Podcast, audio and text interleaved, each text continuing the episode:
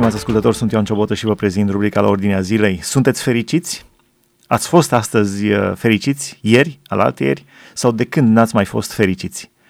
În rubrica La Ordinea Zilei de astăzi discutăm despre fericire. Mai întâi, cum se definește fericirea din punct de vedere omenesc, în accepțiunea umană, pentru că vom vedea sunt mai multe puncte de vedere asupra fericirii. Stăm de vorbă prin telefon cu pastorul și profesorul Alex Neagoe. Cum se definește fericirea din punct de vedere omenesc? Dacă e să pornim de la definiția din dicționarul explicativ al limbii române, este starea de mulțumire sufletească, intensă și deplină a cuiva. Deci are legătură în mod clar cu uh, măsura în care ne considerăm mulțumiți, împliniți. Și din punct de vedere al lui Dumnezeu, și spune Biblia despre fericitul nostru Dumnezeu, cum privește Biblia fericirea?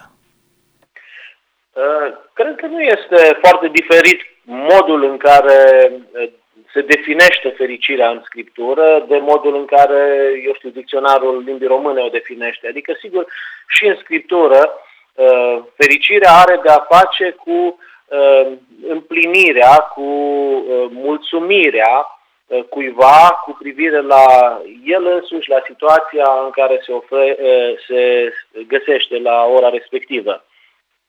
Deci, dacă ne referim la Dumnezeu ca fiind fericitul nostru Dumnezeu, așa cum la un moment dat este numit în Scriptură, desigur are de-a face cu faptul că Dumnezeul nostru este un Dumnezeu care este împlinit prin El însuși. De aceea una dintre denumirile Lui în Biblie este Eu sunt cel ce sunt. El este suficient prin El însuși, inclusiv în sensul de a fi fericit prin El însuși. Dumnezeul nostru ca și triunic nu are nevoie neapărat de un obiect extern lui însuși pentru a fi fericit. El este, am putea noi spune, fericit în mod suprem sau prin definiție.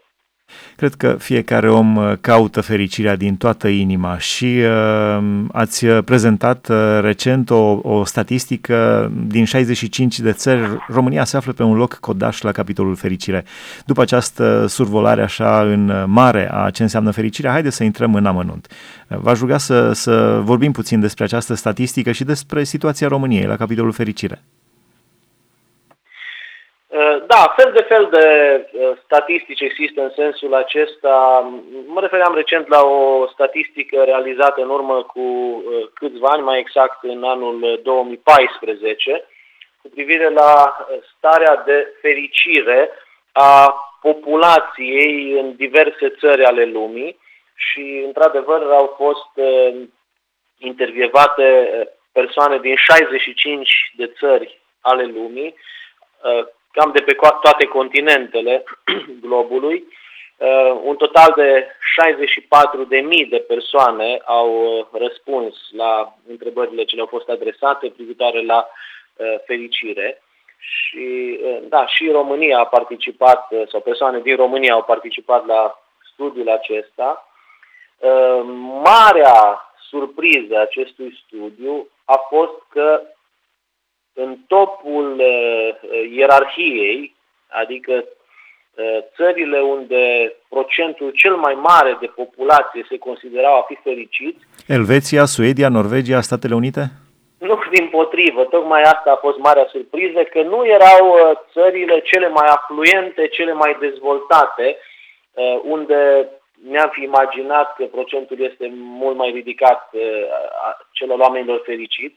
Uh, dimpotrivă, ca și continent, la vârful piramidei a fost tocmai Africa, unde optzeci și trei la sută dintre cei intervievați au spus că se consideră fericiți.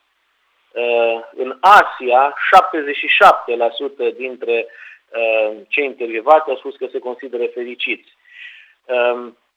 E adevărat că au ce fost interesant această țări... statistică, pentru că ce interesant această statistică, au fost câțiva colegi de-ai noștri în Africa și o chestie foarte interesantă care o spuneau africanii, spuneau, voi europenii aveți ceasuri, noi avem timp. Da, nu știu da, cum da. să explic această fericire a africanilor. E, e clar că uh, o primă concluzie ar fi aceea că starea de fericire a cuiva nu este direct proporțională cu afluența acelei persoane sau zonei în care trăiește cu posesiunile pe care le are, ci sunt chestiuni care merg dincolo de, eu știu, binele acesta material al oamenilor și mai degrabă are legătură cu felul în care oamenii percep realitatea și în sensul acesta poate mai puțin plăcut este că în România, într-adevăr, s-a aflat printre țările mai codașe acolo. Dacă ne raportăm la ce spuneam, zone ca Africa, unde optzeci și trei la sută au spus că sunt fericiți, și Asia șaptezeci și șapte la sută, în România patruzeci și unu la sută dintre persoane, dintre respondenți, au spus că se consideră fericiți. La același nivel cu România s-au aflat în Europa țări precum Serbia, Italia.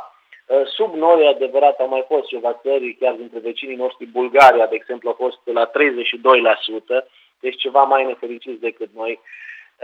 Acum, sigur, fiecare sondaj de felul acesta este subiectiv, are limitările sale, depinde cum sunt puse întrebările, dar, în orice caz, așa cum spuneam, arată că fericirea nu ține neapărat de binele material al oamenilor, ci sunt mulți alți factori care țin sau care influențează starea de fericire sau de nefericire a cuiva. Vorbiți de binele material, dar partea de sănătate. În Psalmul șaptezeci și trei, de, de exemplu, psalmistul scrie: pe cine altul am eu în cer afară de tine, adresându-se lui Dumnezeu.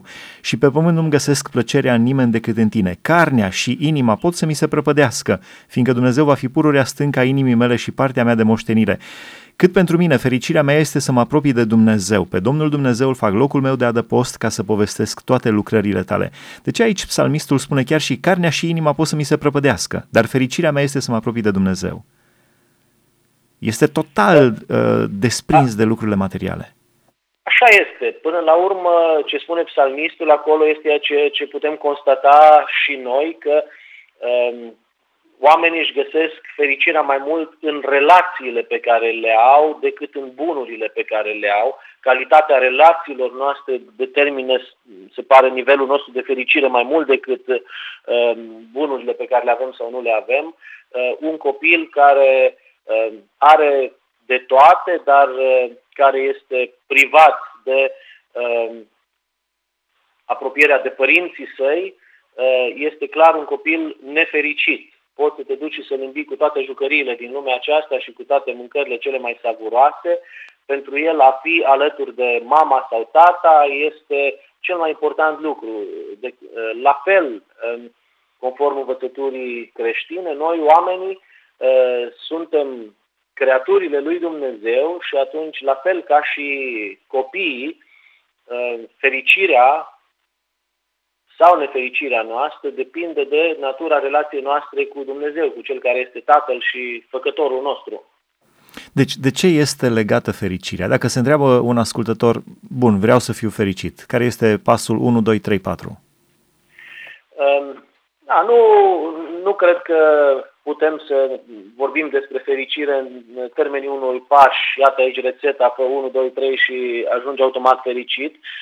Mai degrabă de cadrul general este cel al relațiilor corespunzătoare și dacă e să articulăm un răspuns puțin mai detaliat la întrebarea aceasta, m-aș putea folosi, de exemplu, de Psalmul treizeci și trei, un psalm care începe cu afirmația: neprihăniților, bucurați-vă în Domnul, adică din nou cadrul relațional este cel care determină fericirea și cumva punctul culminant al acestui psalm este atins în versetul doisprezece, unde psalmistul exclamă: ferice de poporul al cărui Dumnezeu este Domnul, ferice de poporul pe care și-l alege el de moștenire.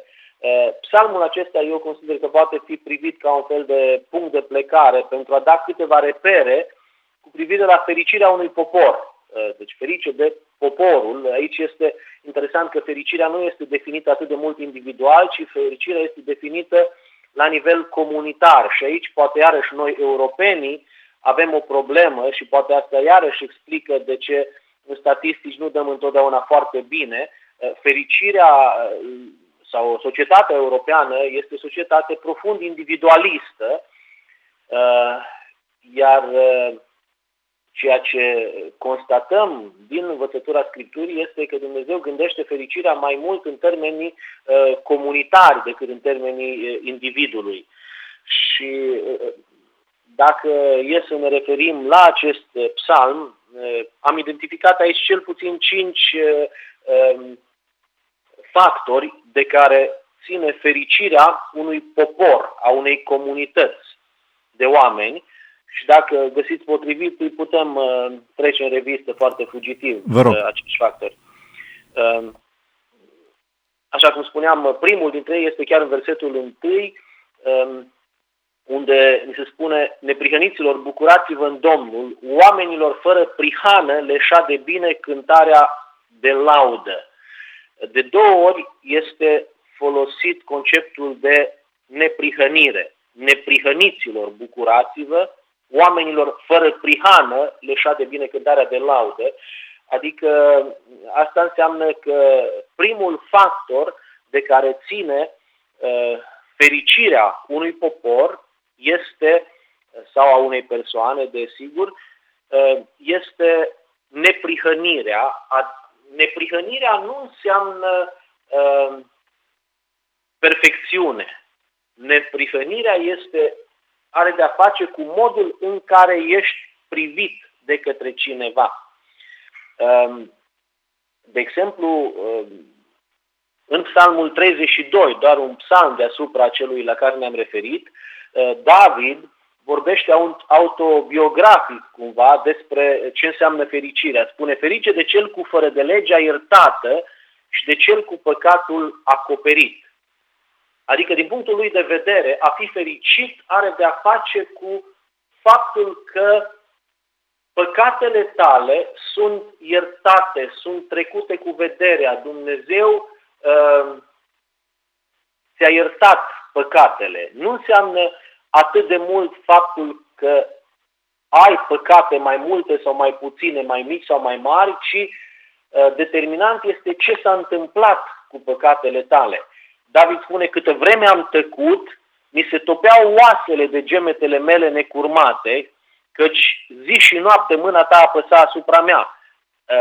Aceasta este starea cuiva cu păcatul nerezolvat. Și apoi spune versetul cinci: atunci ți-am mărturisit păcatul meu și nu mi-am ascuns fără de legea. Și tu ai iertat vina păcatului meu. Starea de fericire, așadar spune psalmistul, pornește din momentul în care cineva uh, și-a recunoscut greșeala, păcatul, și-a mărturisit păcatul înaintea lui Dumnezeu și-a primit iertarea lui Dumnezeu. În momentul acela, acest om poate fi considerat, cum spune, neprihănit. Adică Dumnezeu i-a șters datoria. Păcatul este asociat cu datoria uh, cuiva în raport cu Dumnezeu. Este fericirea aceea pe care o are cineva care știe că s-a scăpat de o datorie enormă pe care o avea și pe care nu o putea plăti. Deci,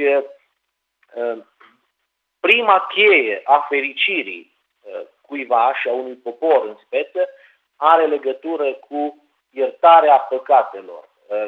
Când conștiința ta este pătată, când conștiința ta te învinovățește, e foarte greu să fii fericit.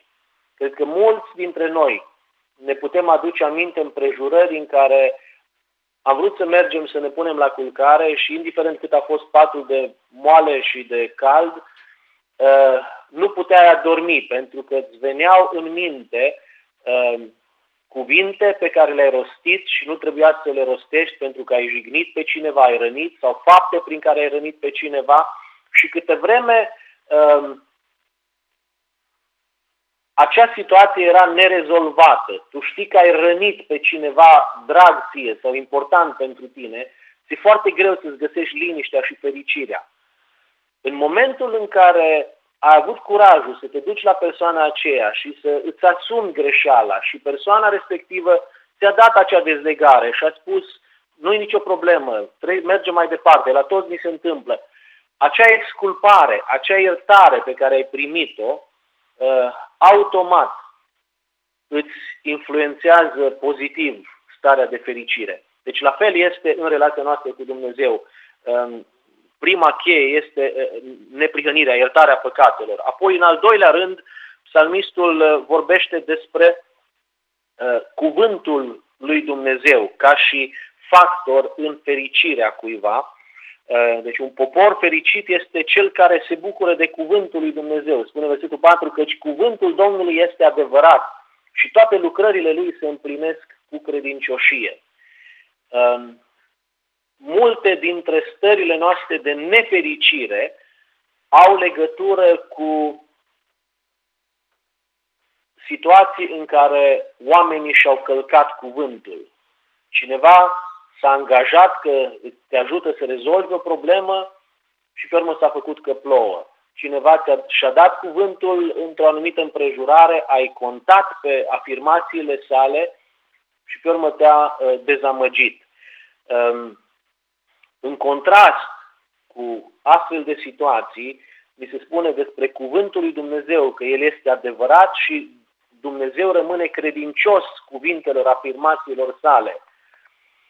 Iar experiența multor credincioși este aceea că, apropiindu-te de cuvântul lui Dumnezeu, de Sfânta Scriptură, starea ta de fericire uh, crește.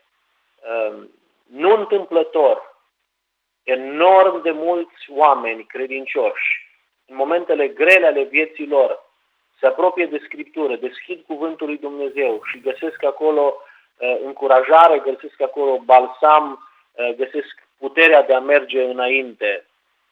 Deci cuvântul lui Dumnezeu este iarăși o resursă pentru fericirea noastră. Mi-am notat și eu câteva uh, concluzii spre finalul discuției noastre, dar aș vrea să trecem în revistă totuși și celelalte trei puncte care mai urmează, da, și apoi să, să vedem de concluzii spre finalul discuției. Da, um, în uh, al treilea rând, psalmistul se referă la caracterul lui Dumnezeu ca fiind un fundament al fericirii noastre. Spune versetul cinci din psalmul treizeci și trei, El, Dumnezeu, iubește dreptatea și neprihănirea, bunătatea Domnului umple pământul. Înțelegem de aici că fericirea noastră depinde de caracterul celor care ne înconjoară. Atunci când ești înconjurat de oameni, cum am zice noi, fără caracter, e greu să fii fericit. Și tocmai de aceea alipirea de Dumnezeu înseamnă că ne alipim de cineva al cărui caracter este caracterizat de bunătate, de dragoste, de, ne- de, de dreptate și mai ales caracterizat de altruism.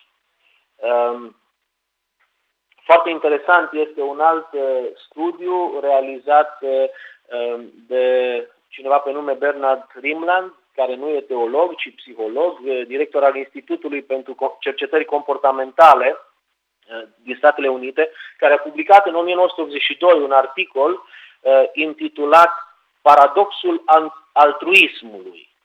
Și ideea de bază a acestui material era că oamenii cei mai fericiți sunt cei care sunt preocupați mai puțin de fericirea lor și mai mult de fericirea altora.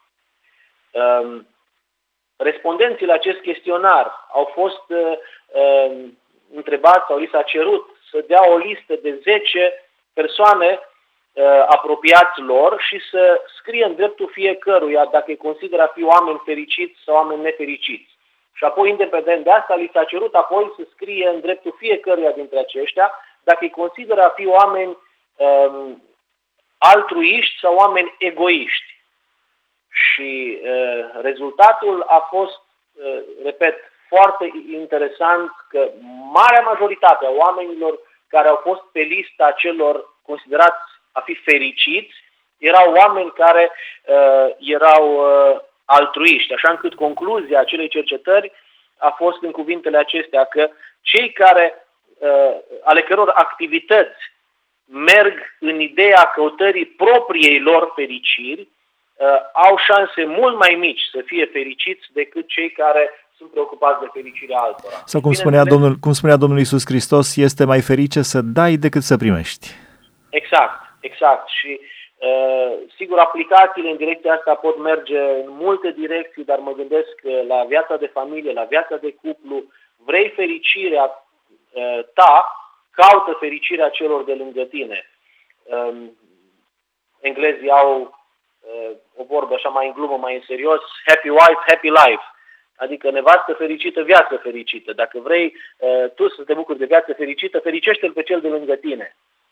Uh, deci uh, un popor care se bucură de caracterul lui Dumnezeu uh, este un popor fericit. În al treilea rând, în al patrulea rând, uh, psalmistul se referă la creația lui Dumnezeu ca un uh, ingredient pentru fericire. Versetele șase șapte. Cerurile au fost făcute prin cuvântul Domnului și toată oștirea lor prin suflarea gurii lui. Asta arată că um, oamenii care sunt în stare să se bucure de creația lui Dumnezeu sunt oameni fericiți. Și a ne bucura de creația lui Dumnezeu, de uh, natură, să te bucuri privind uh, cerul senin, să te bucuri privind uh, un lac, un munte, o floare, uh, duce la fericire. Asta într-un fel pentru toți oamenii, însă ceea ce uh, creștinii au în plus în sens este că ei văd nu numai creația, uh, opera de artă, ci ei cunosc și artistul. Uh, sigur, uh, îmi place să văd picturi, dar am în casă câteva picturi care sunt făcute de fiică mea. Uh, La alea mă uit cu mult mai multă bucurie decât la altele. De ce? Pentru că am o relație cu persoana care a pictat acele picturi și bucuria mea e cu atât mai mare cu cât cunosc persoana care a realizat. Orice om se bucură când vede uh, un peisaj frumos de natură, dar creștinul care îl cunoaște pe Creator se bucură cu atât mai mult privind peisajul acela. Și uh, nu în ultimul rând, uh, poporul fericit, conform acestui psalm, este cel care se bucură de suveranitatea lui Dumnezeu. Versetele opt la unsprezece vorbesc despre felul în care Dumnezeu deține controlul asupra tot ceea ce se întâmplă în univers. Tot pământul se teme de Domnul, spune, și toți locuitorii lui țin cont de Domnul. Asta înseamnă că pentru un creștin, pentru un credincios, viața nu este așa o frunză purtată de vânt, într-o parte sau în alta. Destinul meu nu ține, în primul rând, nici de medicul care mă tratează, nici de profesorul care mă învață, nici de primar, nici de prim-ministru, și fericirea mea ține de mâna Dumnezeului suveran în care eu știu că exist. Adică nimic din ceea ce se întâmplă cu mine nu este dincolo de voia lui Dumnezeu, cel puțin de voia permisivă a lui Dumnezeu. Deci, Una la... peste alta, ca să concluzionăm în aceeași idee în care am și început, fericirea unui popor, fericirea unui om, ține nu atât de mult de bunurile pe care le avem, ci de natura relațiilor noastre, iar dintre toate relațiile pe care noi oamenii le avem, cea mai fundamentală și determinantă este relația cu Creatorul nostru, relația cu Dumnezeu. Rugăciunea mea este pentru toți ascultătorii dumneavoastră să îi ajute Dumnezeu și să ne ajute Dumnezeu pe toți să trăim în relație bună cu semenii noștri, dar mai ales în relație bună cu Dumnezeu. La final aș vrea să vă rog să înălțați o rugăciune către Dumnezeu, probabil împreună cu ascultătorii care își doresc fericirea, care au înțeles uh, sugestia pentru fericirea adevărată în lumina Scripturii, în lumina Bibliei, în lumina Evangheliei. Uh, să înălțăm o rugăciune cu, tro- cu toții către Dumnezeu, pentru fericire. Ne dorim fericire cu toții. Sigur. Doamne, binecuvântăm numele Tău cel Sfânt, pentru că Tu îți dorești mai mult decât oricare dintre noi, ca noi oamenii, uh, creaturile mâinilor Tale, să fim fericiți. Ne-ai creat pentru fericire și cu regret privim în urmă faptul că diavolul, prin planurile sale și prin păcat, a stricat fericirea atâtor oameni și a adus atâta nefericire în lumea aceasta. Doamne, venim înaintea Ta și ne mărturisim păcatele noastre și uh, partea pe care o avem în propria noastră nefericire. Doamne, iartă-ne, Te rugăm, și ajută-ne să căutăm fericirea acolo unde ea poate fi găsită cu adevărat, și anume în relația noastră cu Tine. Doamne, binecuvântele, te rugăm cu înțelepciunea de a te căuta pe tine. Și te rog, Doamne, dacă sunt printre ascultătorii noștri oameni care încă nu te cunosc în mod personal, Doamne, dă-ne harul să te caute din toată inima și știm că cei care te caută te vor găsi, pentru că ție îți face plăcere să te faci de cunoscut oamenilor. Doamne, dăruiește-ne harul de asemenea de a fi mai mult orientat înspre alții, spre fericirea altora, așa încât în felul acesta să dobândim și noi fericire. Ne rugăm pentru poporul nostru, pentru poporul român. Ajută pe cei care sunt în funcții de răspundere să găsească soluțiile cele mai bune pentru poporul român. Ne rugăm pentru lumea din care facem parte. Doamne, îndură-te și uh, pune limite răului care se face în lume și uh, dă, Doamne, copiilor tăi harul de a ști cum să intervine, așa încât cât mai mult se bucure de fericire. Binecuvântăm numele Tău, Tată, Fiu și Duh Sfânt, acum și în veci. Amin. Amin, mulțumim frumos, stimați ascultători, am discutat despre fericire prin telefon împreună cu pastorul și profesorul Alex Neagoe și la final mi-am notat și eu câteva lucruri, dacă pentru cei care vă interesează cu adevărat subiectul fericirii, mai întâi relația cu Dumnezeu, apoi recunoașterea păcatului, iertarea păcatului, iertarea păcatelor din partea semenilor noștri și din partea lui Dumnezeu, aspectul comunitar al fericirii, cuvântul lui Dumnezeu, caracterul lui Dumnezeu, creația lui Dumnezeu și suveranitatea lui Dumnezeu peste toate acestea. Vă mulțumesc pentru atenție, sunt Ioan Ciobotă, aici se încheie rubrica La Ordinea Zilei, vă doresc fericire, care poate să vină doar din Dumnezeu. Dumnezeu să vă binecuvânteze!